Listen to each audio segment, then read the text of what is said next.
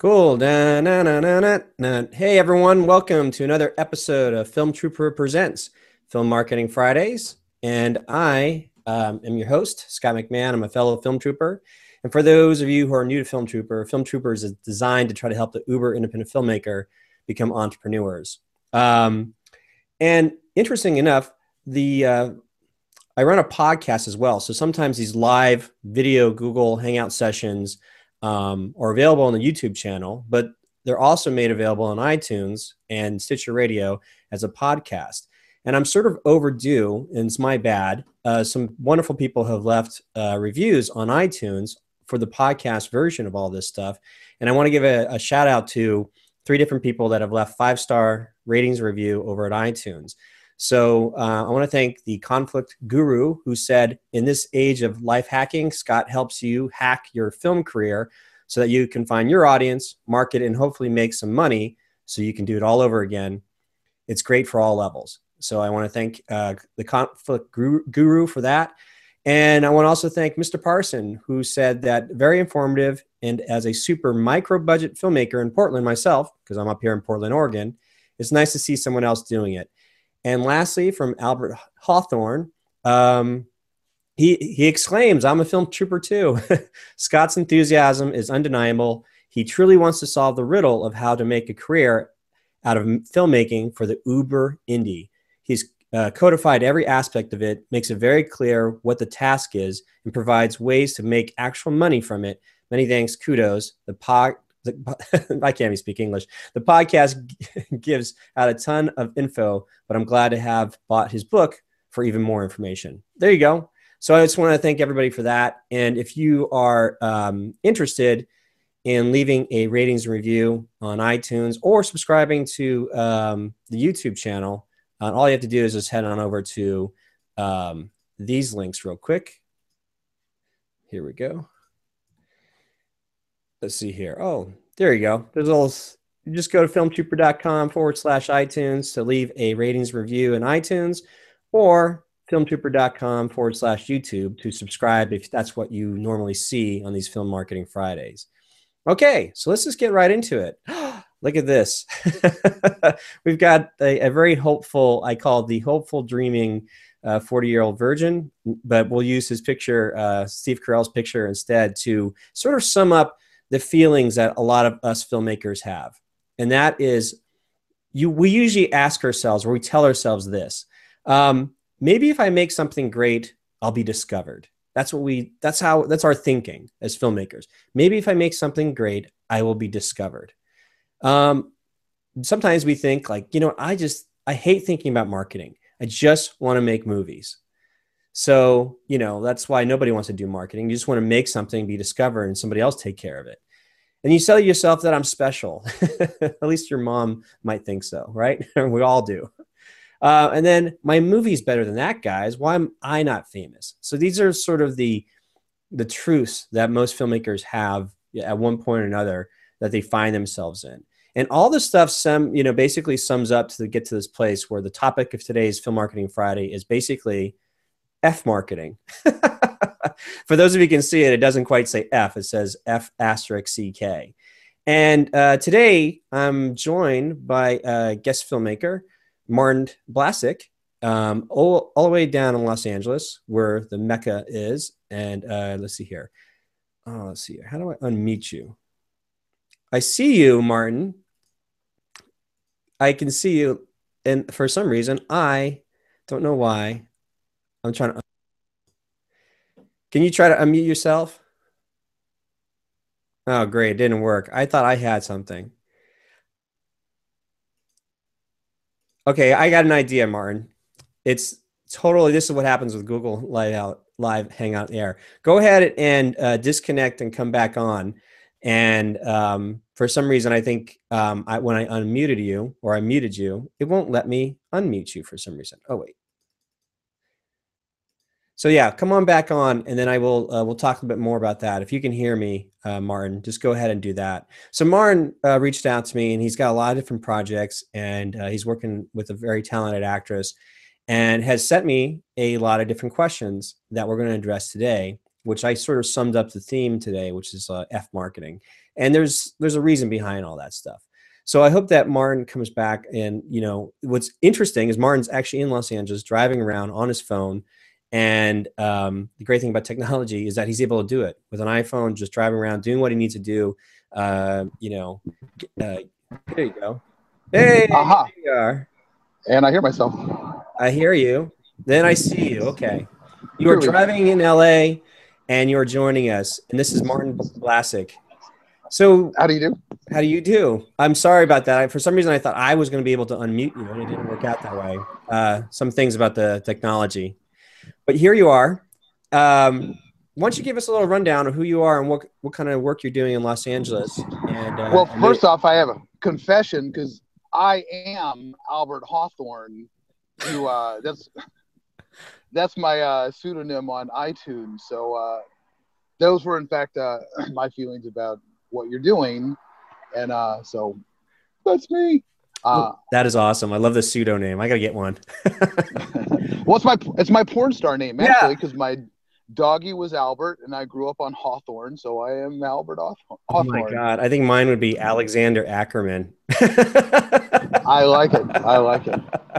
Hey, the the quick skinny on me is I'm a longtime songwriter, uh, composer, music producer here in Los Angeles. A lot of uh, placements in uh, TV film over the years. Know, a lot of like kind of bass hit kind of stuff. Uh, biggies for me is I uh, wrote a song with uh, Matthew McConaughey in Magic Mike, which he oh. drums and sings on there called Ladies of Tampa. oh yeah. Uh, uh, Lindsay Lohan sang a song of mine on camera and Teenage uh, Confessions of a Teenage Drama Queen.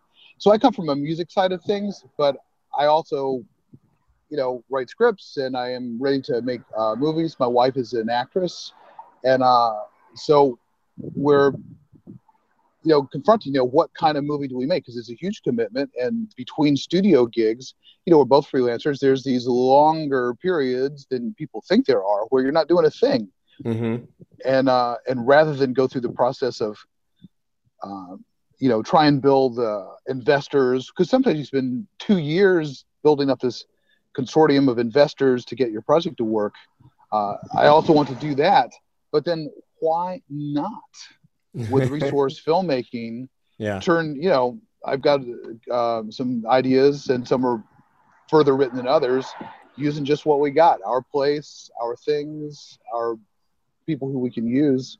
And so you know we're actively ready to start knocking stuff out you know got got the gear you know went and studied up on what camera to get to be 4k ready and panasonic uh, gh4s where i went. But that's a, that's a short story on me So nice. So you have this background, creative background. You're in the mecca of, of, of Hollywood, and um, you're just like, okay, well, how do we solve this marketing problem, or like, we, like let's get that sort of maybe addressed, so I have more clarity of nec- basically what projects we can work on in between those freelance gigs that come through. And uh, I know that the email exchange that we've had, I totally understand this. We'll get into this later about it's basically the creative filmmaker's you know curse or anybody who's creative there's a curse to it because you have so many things you want to make and so we'll, we'll, we'll get into that here i do suffer from uh, too many uh, idea-itis I think a lot of us do. So let's see if we can help people get focused here. So I'm going to jump back into the slide presentation real quick. Um, hey, Martin, I don't know if there's an oppor- if there's a way that you're able to um, uh, mute yourself. Is there an option on your phone, or is that th- that way when we don't hear the background of the um, the cars, and then all of a sudden when you do want to say something, just go ahead and unmute it. uh, let's try let me just close my windows here too that'll help a little Okay. sorry about that I love it. So I'm going to get into your first that question. should help a little Yeah, there you go. I'm going to get into your first question. Uh, You basically asked, like, are there any positive promotional aspects to an unknown star, and is there any, or, or is there some way to to spin that as a plus? Um, I think the you know sometimes the answer in your your um, question is in. I mean, sorry, the answer is in your actual question when you say star, because stars are you know they're known they're a known commodity so if you don't have like the the, the cachet of what we perceive as stars then how can you spin this uh, uh, you know promotional uh, promoting wise uh, to take advantage of your project well Um, one of my favorites quotes is from Zig Ziglar. This he's a famous salesman, and he always has always said that every sale has five basic obstacles: no need, no money, no hurry, no desire, no trust. So really, whenever the professionals or the all the you know um, experts talk about you need a name star, what they're talking about is trust. That's the only aspect when it comes to sales.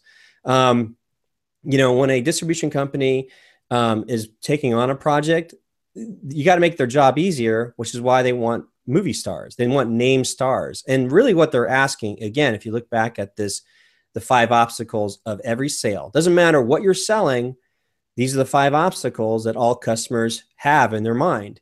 If they if they have no trust, um, they may not buy your film, or they probably won't. Which is what movie stars or name stars provide to the film industry is sort of a name brand, so that if I'm clicking through iTunes or something like that, I can have an opportunity to go, oh, I like that particular actor's work. I wonder what they're doing. That is a form of trust. So, understanding that basic parameters of sales, we can go into uh, something like this. Um, this t-shirt says we are all famous to a few people and this is from a uh, filmmaker writer in uh, los angeles as well joe wilson. He creates a uh, web series called vampire mob and you can look more on what he's doing at vampiremob.com but i've always loved this t-shirt that he created as part of his crowdfunding campaigns as part of his community. It's just this concept of like you know what? We are all famous to a few people and then that's what you want to embrace. So um, there's something called vanity metrics versus engagement metrics. And the concept here is that um, I'll stop here. So vanity versus engagement. So I'll go back to my fat head real quick. So we see a lot of times that somebody might have a ton of Facebook likes or a ton of Twitter followers, or maybe they do pretty well in the IMDb rating, you know, but those only matter to certain people, and um, and somebody who fo- uh, focuses on the uh, metrics or the vanity metrics of getting so many of those numbers sometimes um, don't necessarily uh, look at the engagement metrics, meaning that you may not necessarily need a large number of followers to have higher engagement. Uh, it's it happens all the time. Somebody might have like ten thousand Twitter followers, um, but probably couldn't sell one thing to anybody on that Twitter follower, you know. But somebody, I mean, like anybody following them on Twitter, if they try to sell something, they probably couldn't sell any of it, anything. Where somebody might have a hundred people on Twitter, but uh, that are following them, but they probably sell maybe only like to 60, 70 percent of those people, and that's the difference between engagement and then vanity metrics. So, um, let me see here. I know you're. I see you that you're driving, Martin. But do you? Uh, can you hear me? Okay, good. So let's let's see. When I'm going to talk to you about when I look at your guys' situation as your uh, wife is, you know, um, working in the industry and you know doing the rounds as uh, as an actress, you know, the auditions, and she has a small Twitter following, you know. And the thing is about this, like, let's just talk about Twitter. She might say have a thousand people that follow her those are potentially a thousand real people. Like if you can imagine if you had a thousand of those people in a room, that's pretty significant. So the tool with Twitter, she's she's has the opportunity to actually engage with them. If they're following her and she's following them back, she can direct message them. She can uh, shout, at, you know, shout to them out on Twitter by just asking comments or questions or commenting on tweets that they're delivering. That engagement versus a vanity metric allows to build that um, the famous the, the t-shirts we just saw that we're all famous to a few people you know so if she can be famous to those few people that could build the uh, uh, audience loyalty to what projects you guys are working on next um, and so we'll get into that um, uh, next here in terms of uh, why that means like why you don't necessarily need like all the numbers. You don't need like a huge following sometimes. You just need to have really good engagement metrics. So um, I'm going to throw back onto the slide share real quick. Those are watching live, we'll see a little black screen. Let's see here. if you have any questions, Martin, just chime in again. Like if you get settled in your car and just unmute yourself and then go ahead and ask. So let's look at the YouTube generation. so YouTube generation has those who are doing very well on YouTube, um, on YouTube, um, have a high engagement rate, you know, and just recently, uh, just I think just this past weekend was VidCon down in Los Angeles. This huge convention for basically all YouTubers, just the influencers and people wanting to meet their their superstars on YouTube or or they have their own channel. Um, you know, I haven't had a chance to to make it down there yet, but it just looks amazing. Everything that I read about it and friends that do go down there.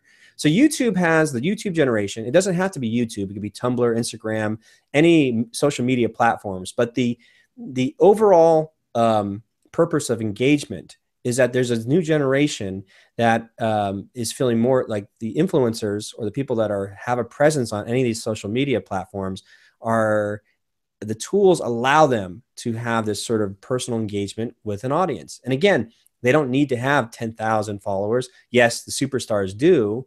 They have 10,000 a million followers that kind of stuff. But the average joe you know could easily probably pick up a thousand people following them and whether or not they are all connected in the same um, you know mindset that remains to be seen. But it wouldn't take that long to necessarily you know build up a thousand people online you know by just, just following this simple uh, metrics of you follow them they follow you you engage in some sort of conversation within that medium and then um, you know you go from there. That's that's working in the small numbers but you're working on high uh, turnaround and engagement so that's what the what we can learn from the YouTube generation. Um, your next question was, and this all kind of ties back because you're like, you'd ask, with most Uber indie films only earning about thousand dollars online, what is the fastest turnaround for the solo filmmaker to earn a fifty thousand budget, uh, fifty budget, let me ask that say that question again. What is the fastest turnaround for the solo filmmaker to earn a $50000 budget back? So this is probably where a lot of filmmakers are in this same boat which is like wait you're saying that most uber independent films are only earning generating about $1000 online? And if i but if I, my budget was $50000 how am i going to get that money back?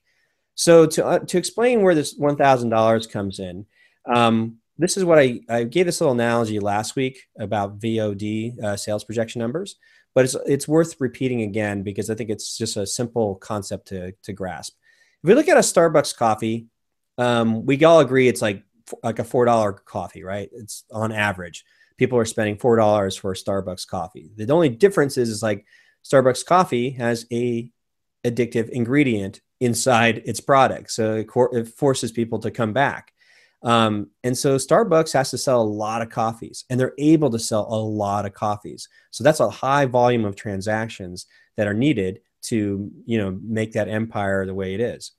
So if we look at digital film, basically a digital film product selling online, um, the average price point is also $4. So we're essentially, we're all just selling coffees.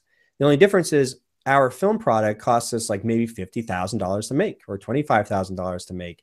Um, so if we rely just selling it at a four dollar price point, um, we're going to need to sell a lot of units, have a lot of transactions to make our twenty five, fifty thousand dollars, fifty thousand dollars budget back. So here's another uh, illustration to better understand the numbers.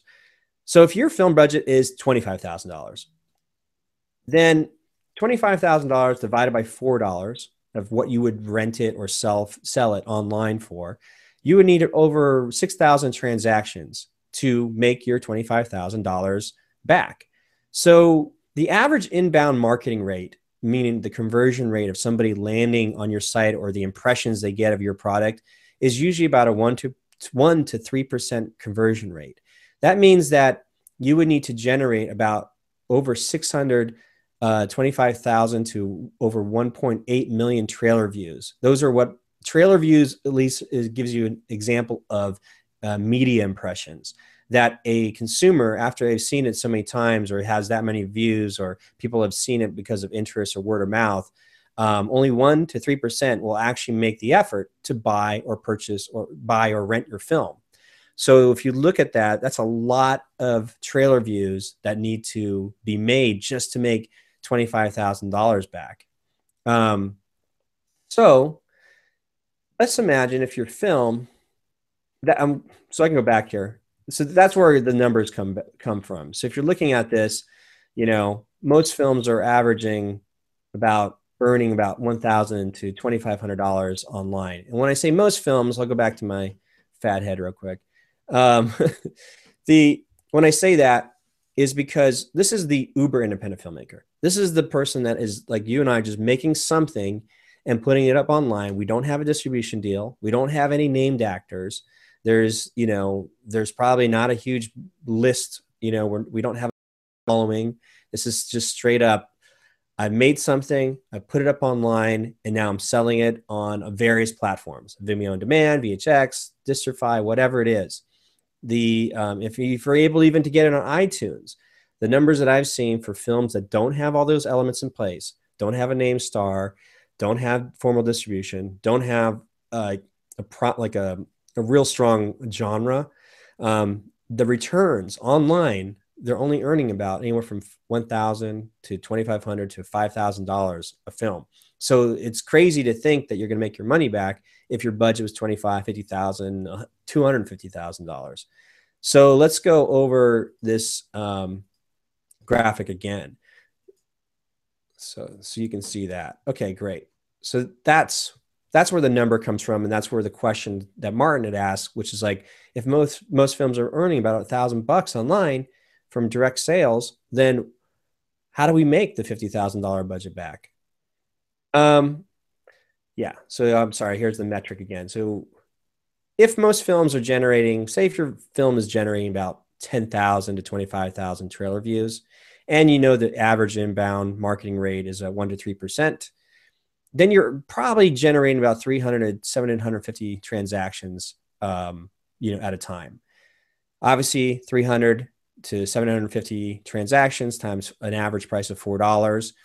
That's where the 1200 or 1000 to 3000 that that range between 1000 and 5000 dollars per film that's where this stuff is coming in. So you can really look at the numbers like okay yeah so just because you have 25000 trailer views does not mean that 25000 people are going to pay for your film only about 1 to 3% of that are and if you're only selling your film at a $4 price point that's why you're only averaging these low numbers of 1,000 to $3,000.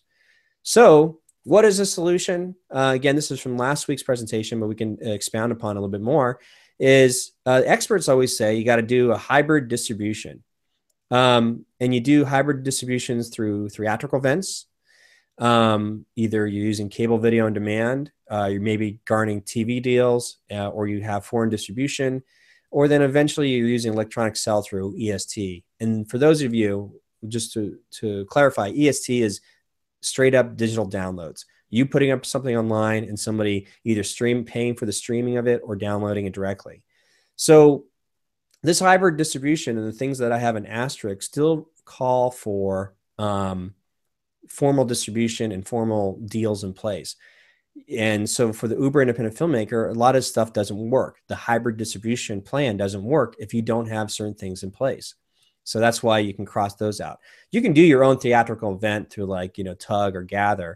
Um, so the uber independent filmmaker can still work off theatrical events and est um, digital downloads um, you're most likely not going to get a cable video on demand deal. You're probably not going to get a TV deal. You're probably not going to get a foreign distribution deal if you don't have all those things in place named star, a formal distribution deal, and so on.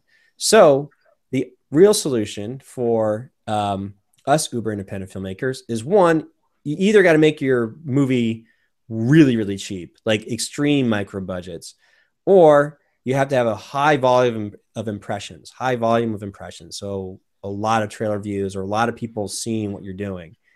Or you can just do something different. So we look at this um, $4 coffee and our $4 digital download.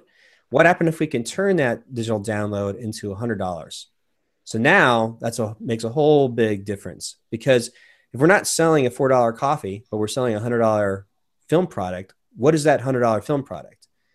And then that's the bigger question is, well, then how would I make my $50,000 back if I'm selling a $100 product? Well, let's take a look.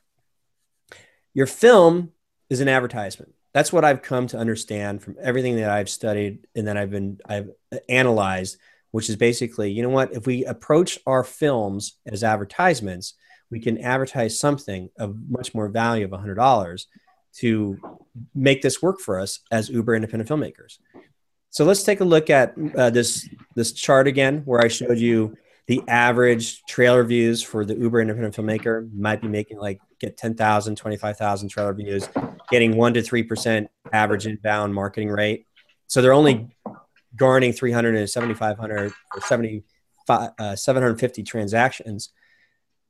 If you're only garnering about 300 to 75, 750 transactions, let's just put it right in the middle. Say the average is like 500 transactions. If that's what the average is, then can you imagine if you look down below here, if all of a sudden you change the price point from $4 to $100? So now look at the, the numbers here. So you've got 300 transactions times $100, that's $30,000. And, um, so, oh, hey, hey, Martin. Yeah, I'm back on. Okay, cool. There you are. So I just want to make sure you're good. Um, totally good. And I'm with, with you the whole time. Okay. And then I want to, um, if you got if you're able to garner 750 transactions at a hundred dollar price point, you're making like seventy five thousand dollars. So the goal is to try to get your film product to that hundred dollar price point and not the four dollar price point. And the way we do that is again, your film is an advertisement. So let's take a look at this graph here, this chart. You've probably seen this almost every website you might have gone to that you needed to buy a product, right? If you look at it, there's on one side they offer like a low price point of like 10 bucks something in the middle for $97 and something like the premium package at 997 so with your film being an advertisement you could sell your film for anywhere from 5 to $10 on the left hand side. Or you can um, upsell it and use your film to advertise something more expensive at a $97 $100 price point and then also use uh, offer something so outlandishly more expensive, maybe like one-on-one access to you on um, or something like a, a personal uh, um, coaching session, a consulting session, or in terms of filmmaking, um, there's things like that. Oh, hey, Martin. Yeah. Sorry, real quick. I don't know if you could put yourself on mute real quick, just because the we could hear the um, the tripod, I think, banging. Um, just just so that until you get yourself settled, then you can unmute. I don't know if that's possible. I don't know if that if you're if you're tool out. Oh, there you go. Thank you. Very cool. Oops. Here we go. We'll go back. So to look at this module again, if your film is an advertisement, you could sell it at the lowest price point. Again, five ten dollars, or you can upsell it to uh, this use it as an advertisement to sell something at the hundred dollar value, or also use uh, sell something at almost a thousand dollar value. Sometimes the thousand dollar value, when you see these things broken up, the thousand dollar price point is only really used what they call like an anchor price, is to make the middle price, the middle option, more desirable. Because if you took away um, the one on the right that says, you know, buy the one-on-one session for nine ninety-seven for almost a thousand dollars. If you took that away and all you saw was the film and the modules, um, you would look at like, I don't want to spend a $100. I'm just going to buy the $10 price point. But because there's a third price that's being displayed to you, the $1,000 price point that's being displayed to you, now the middle price point looks more attractive. And that's done on purpose for a lot of people running sales is to show this high price point uh, product. Now, once in a while on a blue moon, a very small percentage of people will actually pay for that high end, you know, thousand dollar um, offering.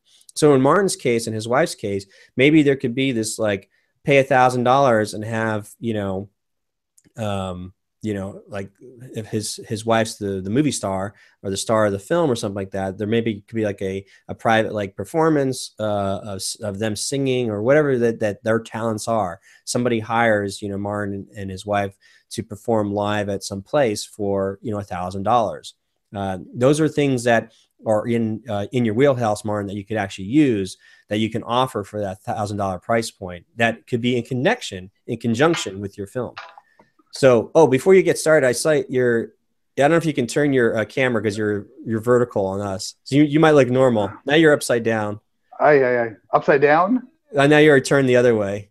But turn like you're still um there. You're upside down. Oh, one more. I don't know if you could turn it one more time. Every time I turn it, it flips. Maybe I better log out and log back in real quick. Okay, do that. This yeah. is it's too funny. I'll, we'll be here. Okay. So, anyhow, so if I get back into that, I will get back to my face. So when when I get into this thing about film being an advertisement, uh, for those of you who've been following me, know um, what I gathered from understanding of every, if we look at it from an outside perspective, Hollywood is not in the film business anyway, and so neither should the uber independent filmmaker be. Uh, they need to be. Uh, you look good, Martin. so um, I was going to say, I was letting people know that you probably heard me, me, say this before, but Hollywood is not in the film business. They are in the business of license exploitation. And Which so is by, a, yeah. a, heck of a thing to wrap your head around because then you'd have to think, well, what am I advertising? Exactly.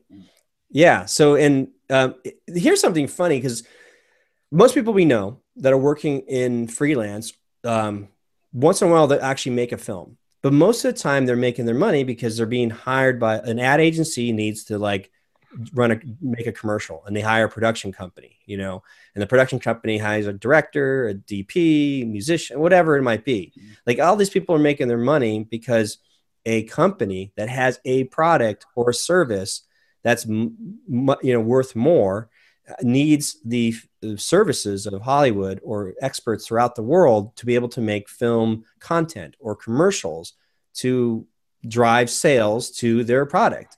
So majority of the stuff we do. So the movies, we're we're meant to think that the movies are a product. They are to some extent, but if you really step back and look at the reason why Hollywood needs to control a license, an IP license, is because they need to be able to exploit that license over and over again in many different formats.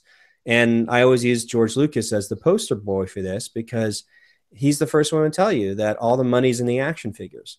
Um, and if we either one of us own the Star Wars license, you have to ask yourself, what would you do with it?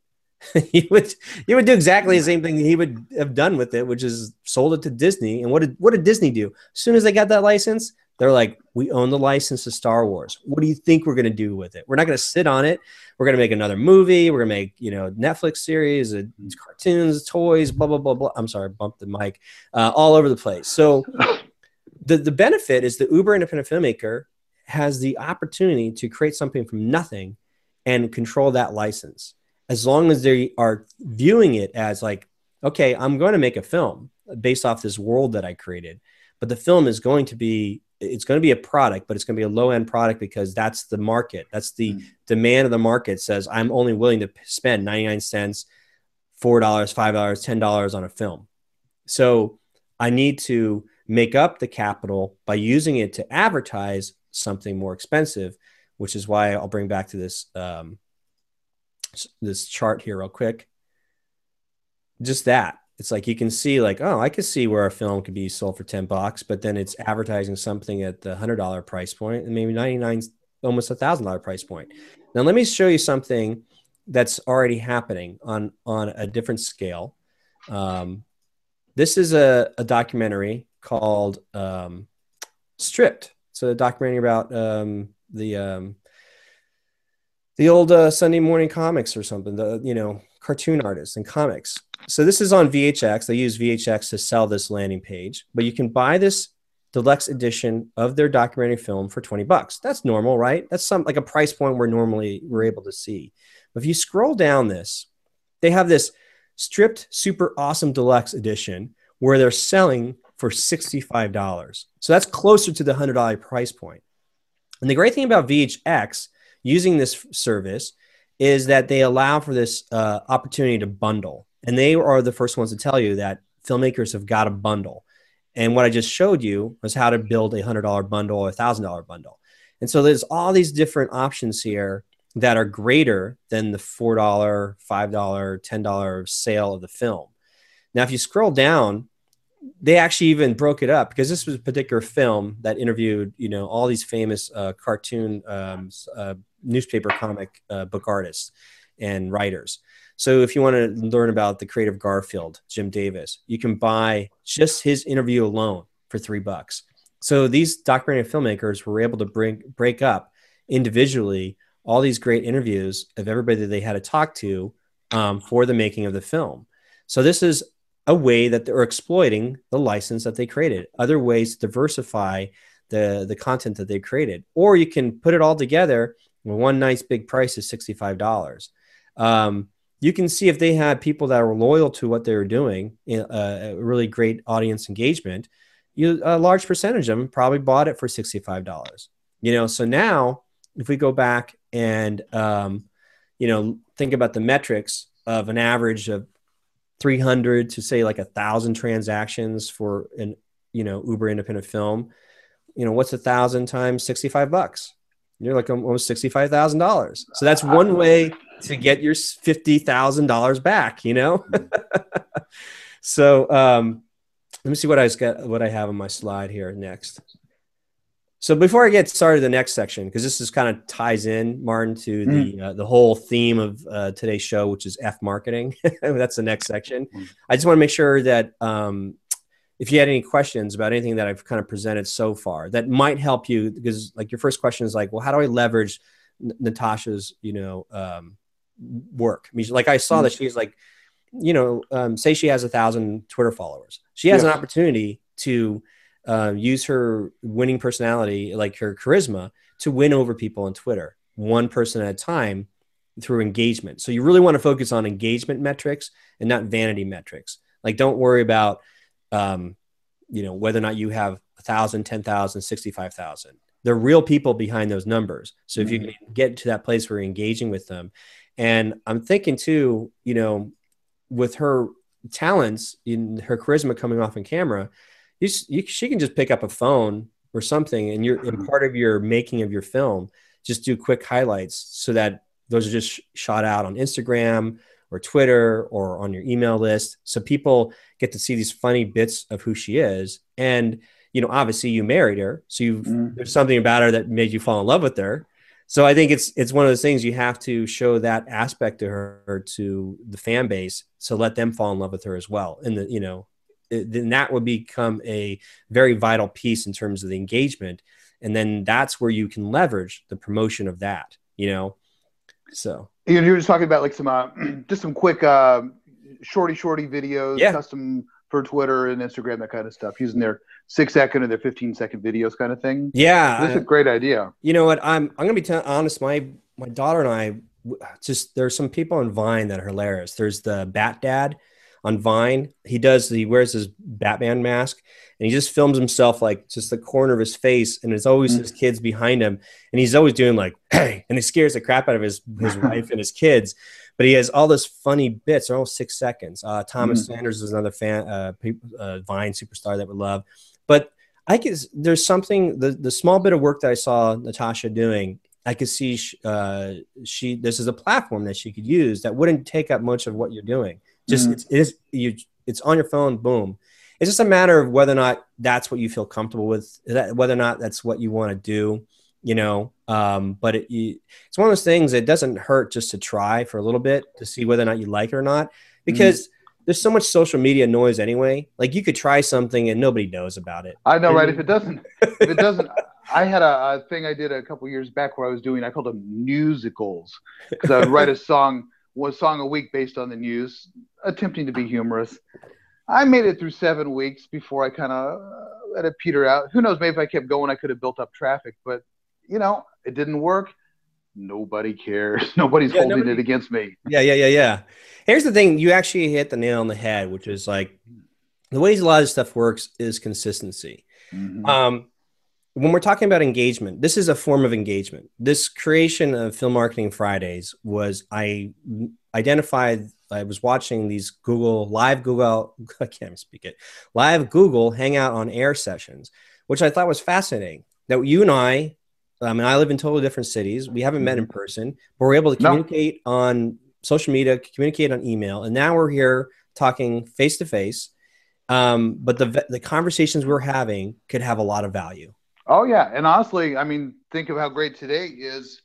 Uh, today's times are is even a last minute audition didn't stop me from you know being here and participating. So yeah, like, it's it's fantastic. Yeah. So this is a to me for me film trooper this is a form of audience engagement because i it took me a while but i really enjoy this part like i enjoy meeting new filmmakers like yourself mm. or just to have this conversation to, to, to together can we knock down uh, the barriers or just answer these questions that i i think collectively feel like nobody's answering for us you know oh yeah honestly because you know i'll go to the classes and i'm not totally dumb. So, you know, I try and keep up and read the blogs and read, you know, the film specific and all that.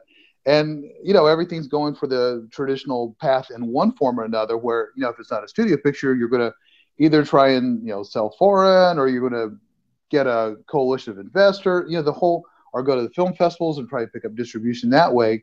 And uh, honestly, you're the only person I know who's like focused on stuff we can do that's within our own power to actually not depend on other people, but to create our own, you know, do take it and create it a band, a, our own brand because they'll have a brand, but do something with it to generate something useful and uh, and self possible self sufficiency. And you know, I know that a video on demand thing is a tough deal. I have a friend who's got two movies up there, and she doesn't have that many views, even though her work is fine. Mm-hmm. Uh, but you know, it's like cracking this code and honestly, this is new to me. And since uh, you know, I've read your book, I'm also reading Launch, which is yeah, uh, I know what book. book that you'd read, and it's like it does open up your brain channels, you know, because I've been a creator my whole life, and you know, but if we create it, it's like, what good is it unless we get it out there to an audience of some kind? And uh, so this is like a very specific, but potentially liberating way to uh, to think about our product so that we can you know have our audiences there for us on the next one hopefully as well too. And uh and you know so the the code i think here is because I, I had heard a, a, a, your previous interview with the person who did so well with his documentary. Yeah. And hearing about these comic books i hear when it's like real life stuff it seems like a natural upsell to like have more material on that kind of thing. Mm-hmm. and the real code is like is the real brain teaser is how to make this real Oh no, I lost him. I lost him. Okay, um, I think he knows we're going. Oh, there he goes. Yeah, sorry about that. Uh, the the real right in the important part. The real uh, thing is like how to make this work on, and you know, we want to make narratives, and how to have that where the f- film being an advertisement for something else, but yet we still want to make the film to have something that works, you know, in a win-win like a great product that people would want to spend that hundred dollars for. Um, you know, that, that's actually attractive and also beneficial. And then, of course, I do like the the bigger upsell where it's like a personal appearance, and yeah. that seems like a no brainer for filmmakers. Okay, you get a spin, uh, will come speak at your event or something like that. So this is, dude. I think you you were identified where the rubber hits the road on this, and there's a whole new uh, industry of if people think right, something could open up here. And uh, so I don't know. I, I, I have to say thank you for uh, for forging where no one's really forged. Oh, thanks. There's a there. I've seen a lot of there are people I do follow. I, I know like um, I'm friends with Jason Brubaker, of filmmakingstuff.com. I went to a, a, seminar yeah. of his, and I uh, you know I know him. Yeah, great. So it's like there's um uh, just talk. I just was on a podcast with uh, for Film Thrive, a guy out in North Carolina, uh, Errol. Um, I can't pronounce his last name, Avialino, I think it is, but he's on the same path too. Like there's a lot of people that are. It's neat because what we're just doing is applying uh, online uh, business and online marketing strategies, but how do we fit it into the filmmaking world? And so all I'm trying to do is curate and connect the dots. And but there's one aspect that seems to get missed with a lot of like experts that are in the business part of it or the marketing part of it that sometimes they miss the creative reason of why we're doing this or and I'll, let me show you that because this is this this sums up perfectly with like having too many things to think about that curse of like oh my god like what do i work on? Um so we get into that section right here which is the filmmaker's curse so the filmmaker's curse is that we've just got too many things to think of. There's so many things that we want to do. Um, and that's where you that's the whole theme of this show is uh, for today's session is when you have this filmmaker's curse then you're just feeling like oh my god i just i just want to make something i don't want to be bogged down about whether or not it's for an audience, what market it's going to be for. And that's where you get frustrated and you're just like, well, F marketing, like F it all, like, because you just want to be a creator. Um, so there's a bigger question to that is to, if you ever find yourself in that boat where you can't focus, you can't quite know what the next steps are. And if you feel like you're selling out because you know, like, you know what, I, I want to do this really experimental film, but I know there's not a market to it. Well, you don't know unless you take a deep breath and really ask a deeper question, which is, who do you want to serve? Like, start with that question. Like they always say, like, got to know your audience, find your audience. I say, let's take a deep breath and just ask yourselves, who do you want to serve? Now, um, with that said, I know that Film Trooper is designed to be an educational platform. It is designed to be a platform to have discussion. So I have found myself really enjoying meeting filmmakers like yourself, but I also found that uh, I'm meeting filmmakers that have gone through um, the rigor remove, or like they've gone through the process, like they've gone through the pain of making several films and not seeing the results they want. Um, I don't see a lot of young people coming through Film Trooper. I don't see a lot of people, uh, you know, that are new to filmmaking. Uh, the, the audience that I'm finding ah. that is specific to Film Troopers, people have gone through the pain and then they're asking some deeper questions.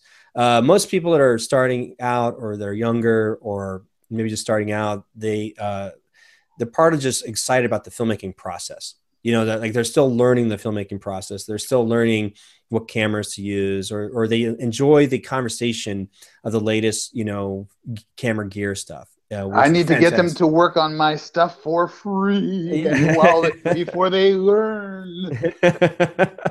so there's a so what I come to identify that I understand that this is the people that I'm serving and I enjoy it. I enjoy it because I I'm there with everybody else. It's like I've you know I've went to film school and I also studied and, and produced things and you know I made my film. I worked at Sony PlayStation making movies for a big corporation. So I understand um, that does uh, that process the creative process and thinking that there isn't there a system in place like if i make something isn't this what's supposed to be the next steps? When that doesn't happen what are the other avenues? And so that's where i've decided for film trooper who i've come become comfortable with who i want to serve is filmmakers who have gone through the pain and i'm trying to help them say you know what? Don't worry about it. I think there's a way like I don't mm-hmm. know. I'm I'm early on in this, but I I feel like I'm I'm um like you said I'm on to something that make is beginning to make sense because I'm beginning to see signs from other filmmakers that it's it's doable. Now we just need to have like a little bit more semblance of a system in place that allows people so that they can not be so stressed out about like well how I'm going to make my money back or how I'm going to you know raise the money or like how do I know if this will get picked up. You just let all stuff go. Let it all go and you can be like let me be the artist um, but I need to have an audience. Like I need to know not just a audience, but I need to serve an audience. I need to mm-hmm. be confident in my abilities as an artist to ask a simple question of an existing audience to say, what kind of cool shit can I make for you? mm-hmm. So um, that's the curse. Let me go back. To, let's see the next slide here. What do I got next? Oh yeah, this is it. Here's a little trick, something I don't know, but it's something to really think about because uh, I've actually had this question asked to me by some other filmmakers as well. So we have this chart here for those who've seen it, um, where I was mentioning that the average trailer views for the uber independent filmmaker that doesn't have a distribution deal, no name stars, maybe no strong genre, it's just the ability to make something and put it up online is maybe an average of 10,000, 25,000 trailer views. It might be also be impression views. Like if you might have a YouTube video that might get a couple thousand views. Well, again, the average inbound marketing rate is that one to three percent of people actually seeing what you're offering are actually going to do something or actually going to buy something if you have some sort of call to action in place mm-hmm. with your trailer or with your YouTube videos or your one-offs. Is if as long as you're always giving some sort of call to action at the end of it that tells people what you want them to do sign up for the email list or buy the video or rent the video. Only one to three percent are actually going to do that. So the average transactions, again, or like 500 you know 500 to 750 to 1000 transactions. That is real world numbers. Those are doable numbers for the uber independent. So now let's look at the top number. If we look at like if the average is around 25000 trailer views let's say you're just starting from scratch you have nothing.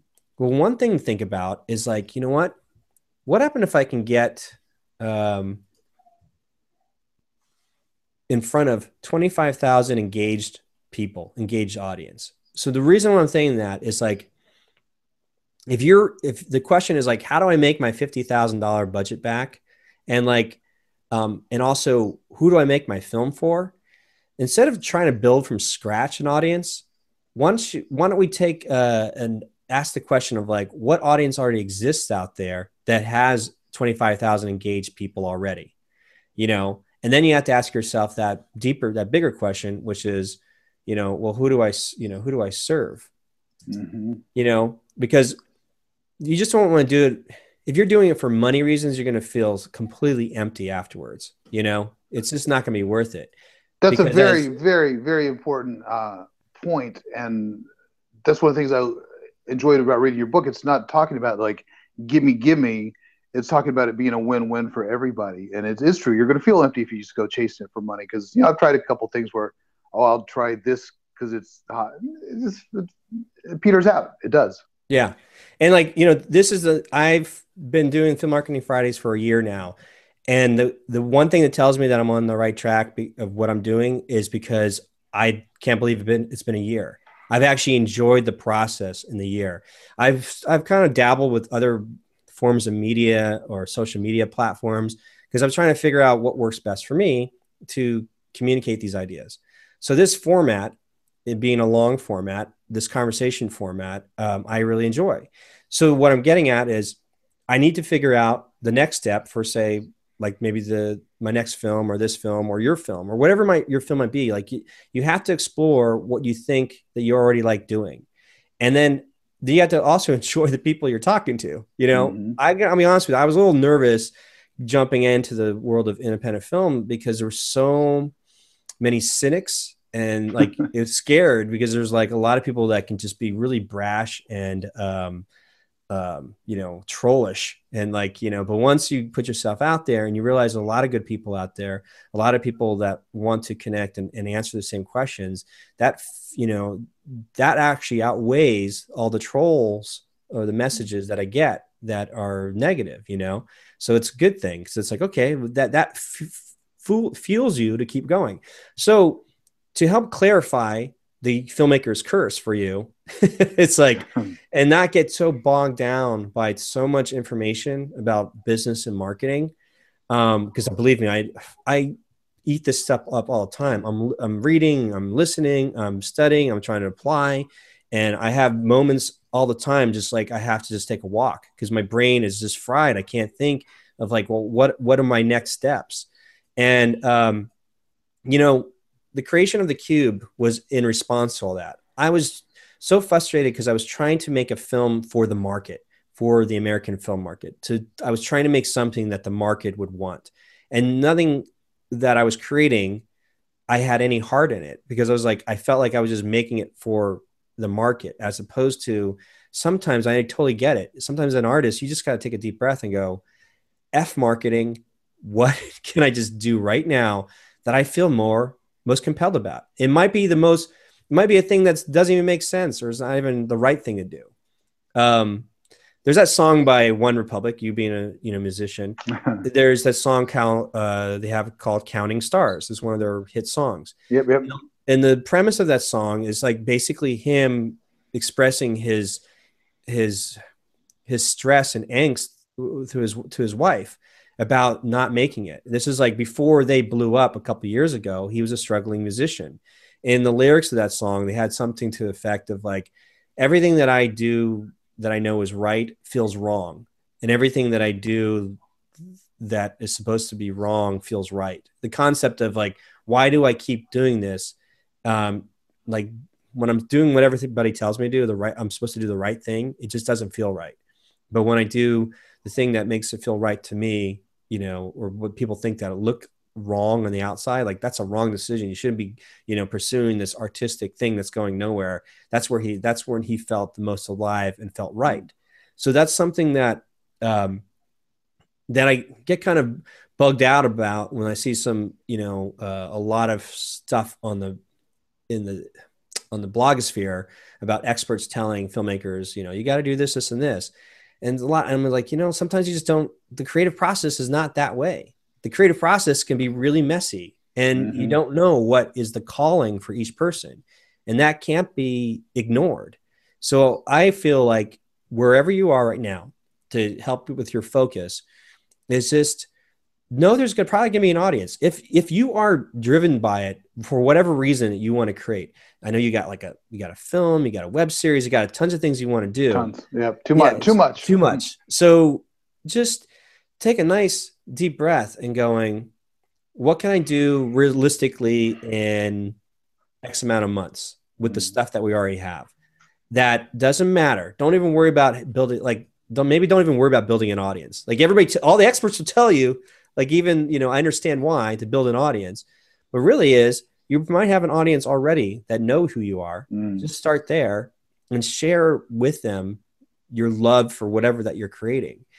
And then when it's all finished, when I was trying to get show you this concept of like maybe when you're finished, you can look towards an audience that's already engaged. Meaning like maybe there's a bunch of enthusiasts about 80s, you know, synth songs or something. I'm, I'm just putting something together. Like people, Actually, it's not a not a bad not a bad connection there. Okay, like so you got so some people like are fascinated by or the people are talking or sharing bits of music of that era.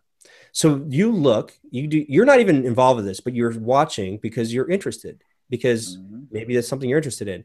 But you see, there's already 10,000 engaged people in a community about this. Uh, there's already a leader or somebody who's already talking about it or that has already amassed a, a large following that is the exact audience that you wish that you could connect with, right? So the thing is, for you, is to see what you create. Can that be considered added value to this already existing audience for either this influencer or this community. So the whole the concept here is like if you need to get um, 25,000 to 100,000 impressions in slash trailer views, mm-hmm. can you find uh, people that are already engaging in that um, in that conversation already? So that way you don't have to build from scratch. The idea zero, is like, yeah. so from zero, you're like, oh wait a minute, there's already a hundred, you know, hundred thousand people talking about this specific topic that are they're really raving fans by it. So if all of a sudden I make a trailer that creates added value to the discussion that they're already having, I could have potentially already immediately have 100,000 views. And within those 100,000 views, you could potentially have a call to action that leads you back to the sale of your film. So now, now we're beginning to sort of um, what they call growth hacking in the startup world. Mm-hmm. It's like Tim Ferriss is, you know, the uh, the poster boy for this uh, of the four hour work week.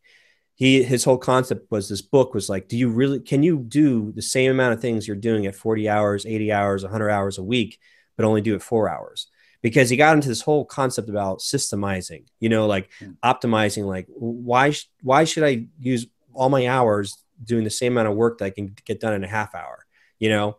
So there's a concept that we could use as filmmakers. Uh, you're not necessarily hijacking somebody's audience. You're adding value. You're serving that audience. But maybe you don't have to build the audience from scratch. Maybe all the experts that say like, "Oh, you need to start early. You need to build your audience. You need to collect that audience." Um, I'm saying that if you're in a bind, you know, and you're trying to like get going fast, and you're only one person, maybe you, Martin, are on, you know, will just take too long um, to build up this massive following. But you, as one person, could step back, look at an already existing audience that you actually do like, that you mm. actually would love to be part of that community, and just ask yourself, like, with the stuff that we have, what can I create for that audience to add value to that world? Mm-hmm. And then does the metrics then work in your favor? Because if there's a raving community of a half a million people, and there's a there's an avenue for you uh, to create stuff for that community, and say a small 1% actually digs what you're doing, the 1% that actually digs digs it enough that they're going to willing to pay, you know, you might from that those metrics be able to generate those 300 to 500 1000 transactions as long as you put in a business system in place or a value system in place that your film is one part of the equation but you have to create that $100 offering a $1000 offering. And you being a musician i'm sure there's a lot of stuff that you just take take a deep breath and look at what's in front of you mm. in your resources and talents that you could offer up. And you never know. Somebody just might be just just enjoys what you're doing and says i will i'll pay thousand dollars to hang out with you and learn how to jam have a jam session one night. You know i mean i mean you, you never know. You so you throw it out there you, you put it out there you, you never know you never yeah. know. Well i mean everyone has their own thingies and you know natasha and i we have our own uh, band together besides the stuff i've done on my own so i mean there's permutations of what we all do, and it's it's uh, very very inspiring talking to you because it's like because sometimes we've got it right in front of our nose, and it's yeah. like uh, you know don't quite see it with a perspective, you know. So I'm digging this. The cool thing is like you don't have to. Um, for anybody out there, it's like your stuff may not even be that good. And I'm going to say that. I mean, it's like it's okay because it doesn't matter. It just has to be valuable. It just mm-hmm. has to mm-hmm. be valuable, and it all it also you don't need a million people. There's like you're looking for again, if you look at the metrics, you're looking for 500 to 1,000 transactions. Mm-hmm. So to to basically engage uh, with 500 or 1,000 people that that are invested in what you're doing, that is doable. Like mm-hmm. in our mm-hmm. lifetime, that is doable. And collectively, between you and your wife, you know, you could already do that. You know, mm-hmm. Already, like I said, you don't, in Twitter, you might not have a lot of followings, but it's just the effort. It's meaning that you can't be lazy about it. Like if, if you see that there's a thousand followers on Twitter, you got to spend time engaging with them and then sharing stuff with them or asking questions and see, you know, whether or not uh, they enjoy or why they even follow you in the first place or whatever it might be. And then that's just one list.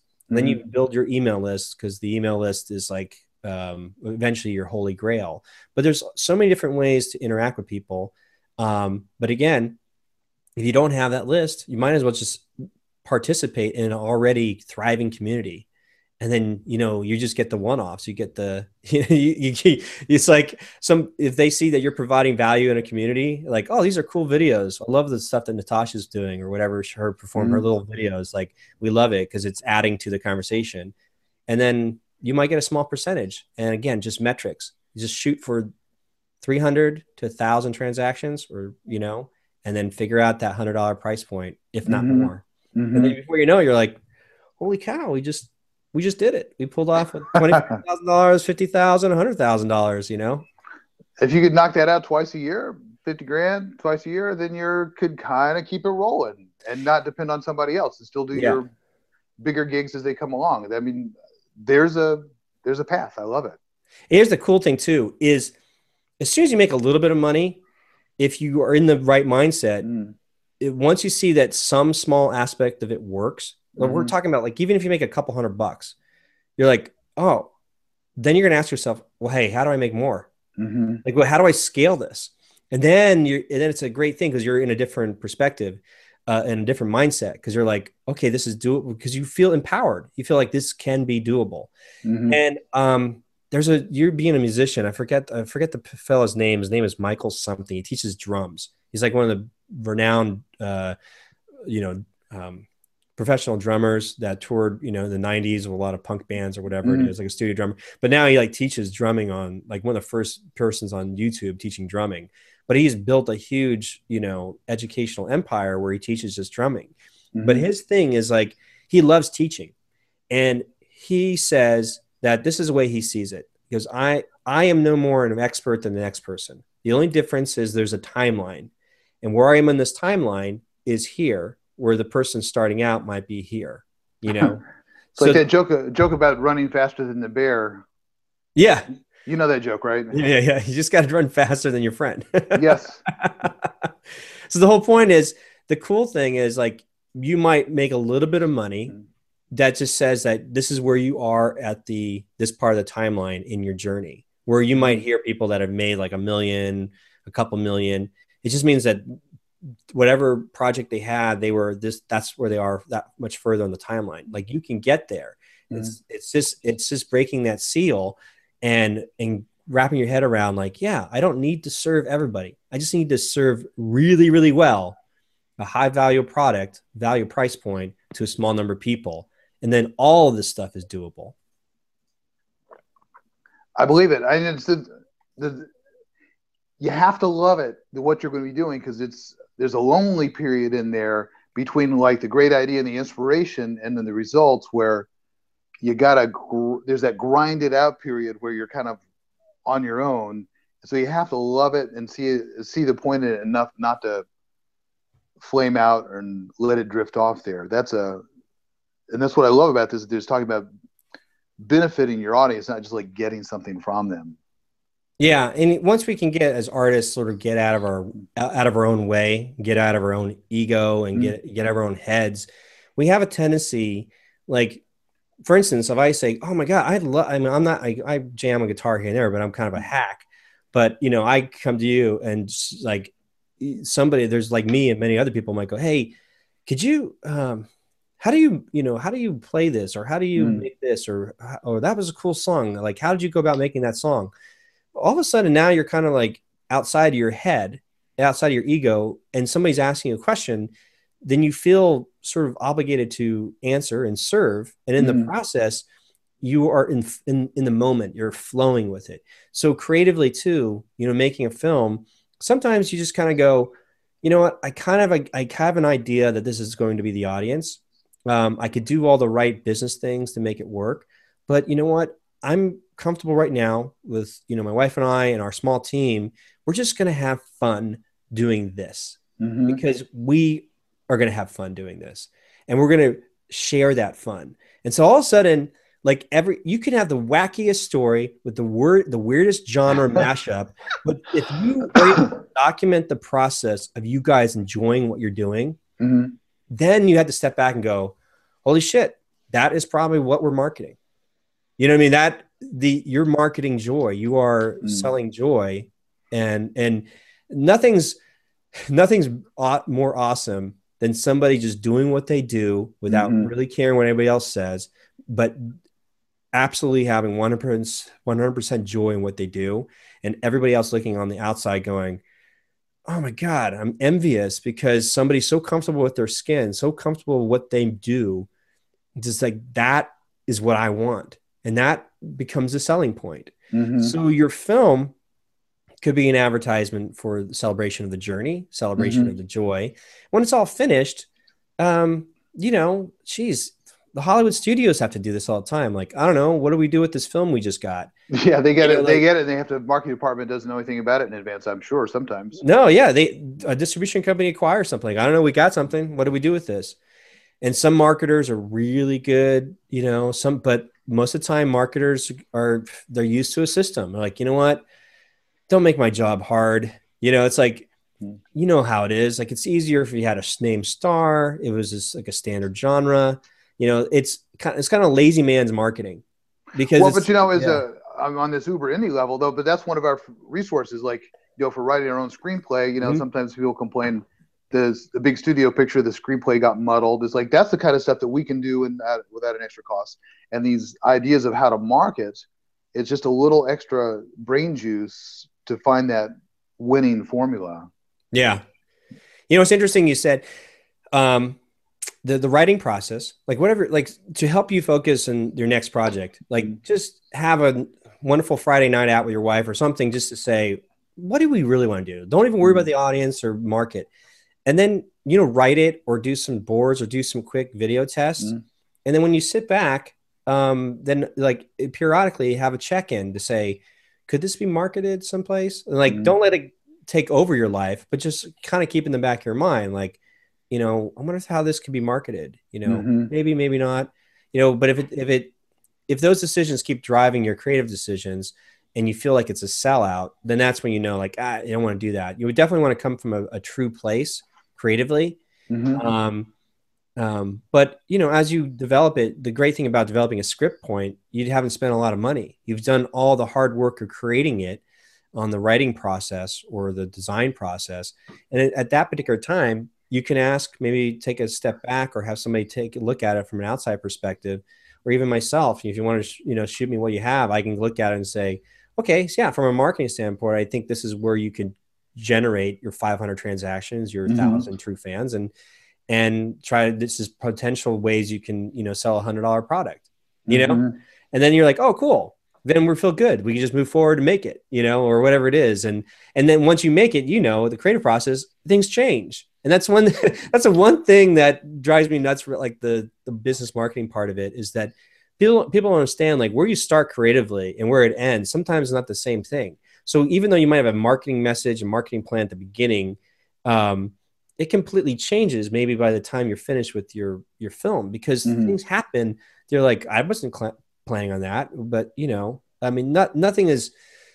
The studio systems do the best they can to hedge their bets and be risk, you know, be risk averse. Mm-hmm. Um, but the Uber independent filmmaker could be a little bit more nimble, I think, um, and and feel comfort in knowing, like, you know, that's cool, that's cool. You know, if I don't get a distribution deal, I know why. You know, that's that's that world of how they they need to make and sell films. But the way I want to make something, I know that I only have to sell 500 units or whatever it is. Mm-hmm. So, uh, so it feels doable anyway. No, I, I much appreciate it. Much appreciated. It's funny. I, I mentioned a friend who already has something on uh, uh, VOD mm-hmm. um, on Vimeo, and what's interesting about it, it's like talking about like hedging your bets and doing something to safe. It's like this this one film is just so bizarre.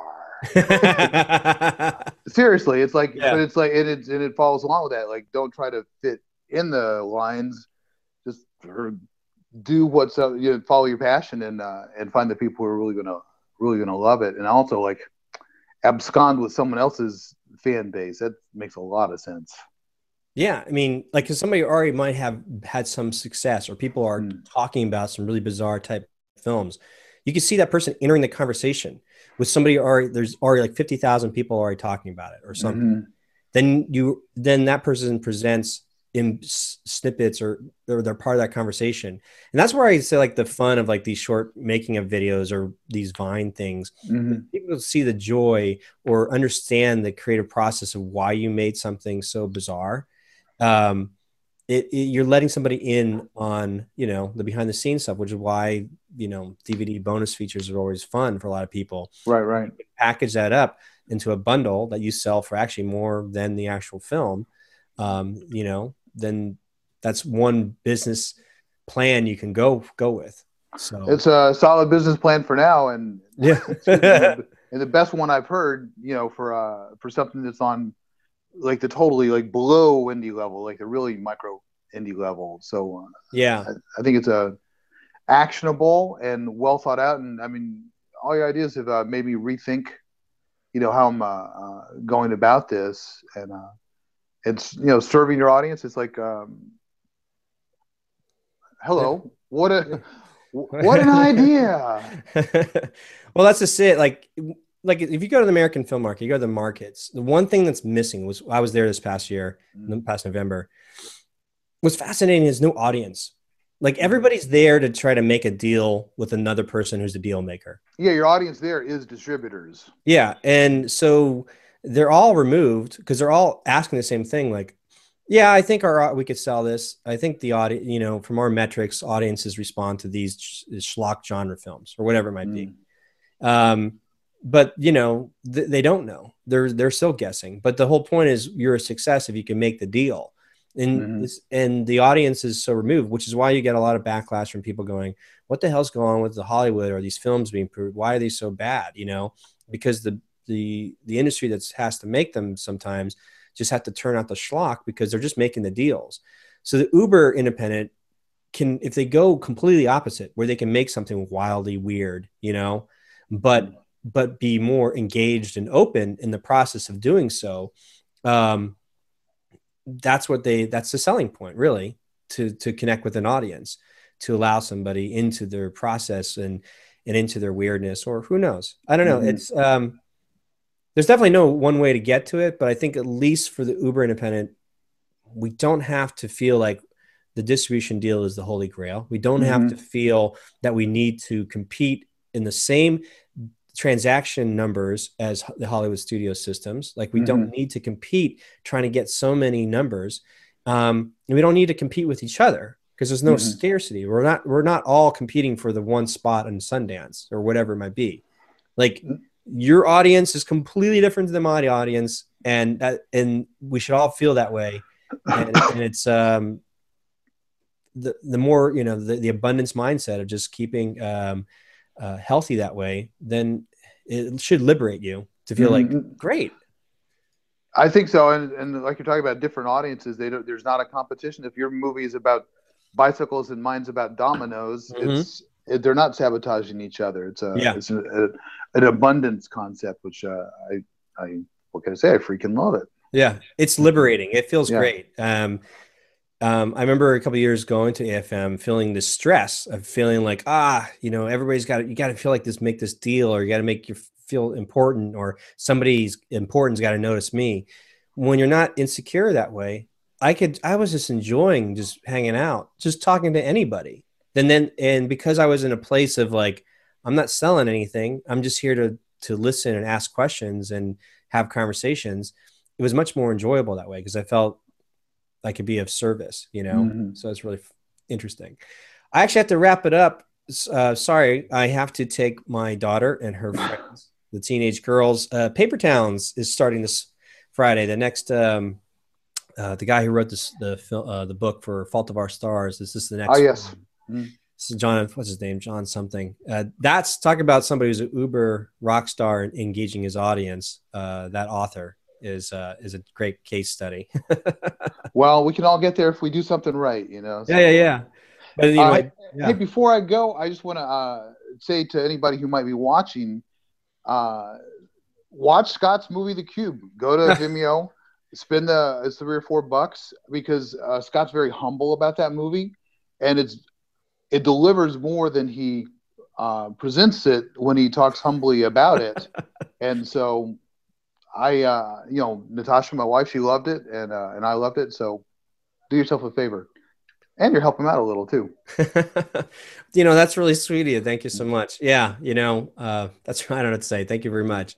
But for those of you who stayed around and listen, um, be sure to check the show notes when we're all done here. I'm going to provide links to everything that Martin and Natasha are doing, all the stuff that they're working on, um, and and you're always welcome to come back to see where you're where you're at because it's like to you know have this platform to say, hey, we've we, we had we experimented with something, it was kind of cool, we came to this breakthrough. This is really great. This did happen or this this funny thing happened or this bad thing happened or whatever it might be. But um, you're always welcome to come back and share with us uh, your journey. Much appreciated. I will definitely do it. awesome. So before i uh, sign out here my version of paying the bills everybody is uh, if you want to know more about the stuff i'm talking about in the book that uh, that martin was talking about it's this book how to make and sell your film online and survive the hollywood implosion while doing It. it is available as a Kindle, audiobook, and paperback book over in Amazon. And if you just go to survivetheimplosion.com, you can get that. But you know what? One last thing. You really shouldn't go away empty handed. You know, you should get something for free if you stayed around. Um, we were talking about the digital download numbers or video on demand numbers. Um, and last week I talked about video on demand sales projections. So if you are in need of seeing some real VOD numbers and digital download numbers, I've been doing putting together these free weekly VOD and digital download reports, and that you can get sent directly to your inbox. All you have to do is uh, go over to freevodreports.com and you can get that and you're all set. And you also uh, join the Film Trooper family, and uh, where I try to provide you as much more information as I can. So thanks for everybody for joining in on another episode of Film Trooper Presents Film Marketing Fridays. I will see you next time. Thank you.